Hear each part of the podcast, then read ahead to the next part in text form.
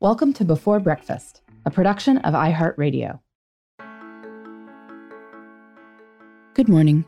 This is Laura. Welcome to the Before Breakfast podcast. Today's tip is about how to think about time and structure it when you find you have more of it than in the past or more than you necessarily know what to do with. Now, I recognize that this might seem like a strange problem to have or to talk about in a time management podcast. I get a lot of letters from people juggling a job and a side hustle and a family, including kids and aging relatives. The idea of having too much time might feel like a joke to these people. But it isn't, and it's a challenge that can face lots of people and maybe close to everyone at some point in our lives. Maybe you're a full time parent who looks up after years of busyness to realize that all your kids are in school and are reasonably self sufficient. Maybe you're newly retired and trying to figure out how to structure life without a job that had previously been all consuming.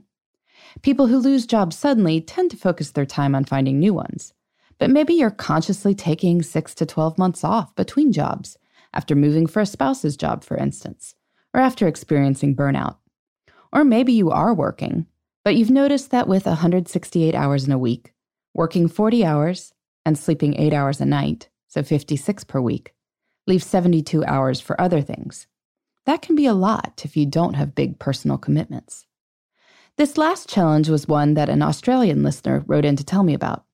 She noted that I work full time, but outside of that and the usual exercise routines and the business of living, I have a lot of time, and I feel guilty for not using it better. My friends with children are constantly busy and are envious of the long stretches of time I have available, but I feel sort of paralyzed and overwhelmed by having too much time Instead of using it to write or be creative like I want to, I fall into watching too much Netflix or reading about things that don't really matter to me on the internet. I even dread weekends sometimes because they're long stretches of time with no structure to them. The listener wanted to know what I would recommend she do.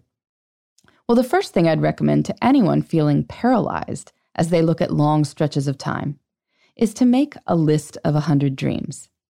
This is an exercise we discussed back in episode 18. It is a completely unedited list of anything you might want to spend more time doing. The reason to go all the way to 100 is that it forces you to think hard and to keep coming back to the list several times, over a week or more. The first items tend to be those big bucket list items like going to Tahiti. But by the last third, you're really digging. You start thinking about that park that's an hour away or you'd like to go for a sunset walk someday. Or maybe you'd like to learn to make your own yogurt, or join an orchestra, or read all the books of Wendell Berry, or in a completely different direction, David Foster Wallace.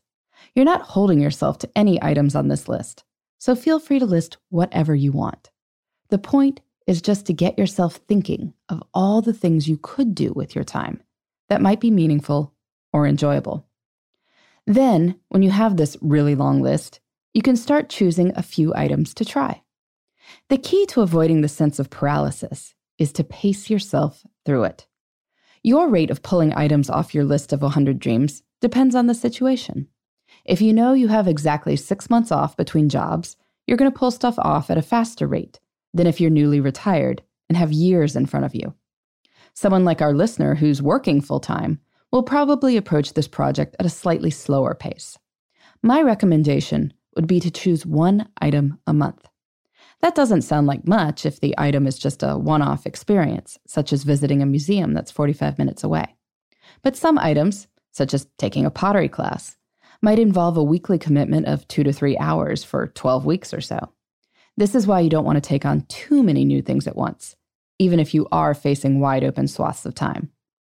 Then, while you're trying things, really pay attention to how you feel. See what energizes you. See what you find yourself anticipating. When you find yourself truly drawn to something, you can start incorporating it into your life in a bigger way. One pottery class turns into taking others, and that turns into joining a local artist group that meets weekly. And that turns into volunteering once a month teaching pottery at an after school program. Pretty soon, your life has plenty of stuff that's more interesting than Netflix. Of course, being a wise steward of time isn't just about filling it with fascinating, meaningful things. When you do have wide open swaths of time, it can be easy to fill it with stuff that doesn't matter to you. People with large external demands on their time naturally become more efficient, or at least lower their standards, with stuff like housework and errands. Our listener mentioned almost dreading weekends because of the wide open space. When that's the case, you can wind up meandering from store to store just to fill time.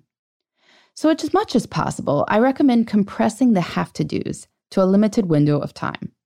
My advice to someone who is taking six months off between jobs to help her family move was to do all the tasks, such as getting new license plates, all on one day of the week. Maybe this all happens on, let's call it, must do Mondays. Then you can enjoy your other open time guilt free. There's a time for getting the new bookshelves delivered, and now is not that time. If you've dealt with wide open patches of time, how have you approached them? How have you avoided a sense of being overwhelmed or paralyzed? As always, you can email me at beforebreakfastpodcast at iheartmedia.com. In the meantime, this is Laura. Thanks for listening, and here's to making the most of our time.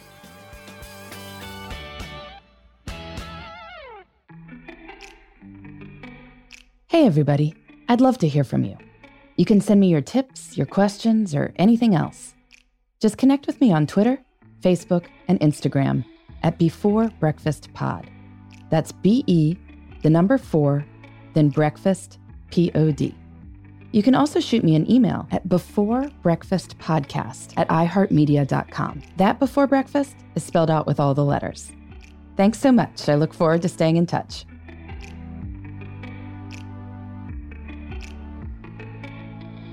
Before Breakfast is a production of iHeartRadio.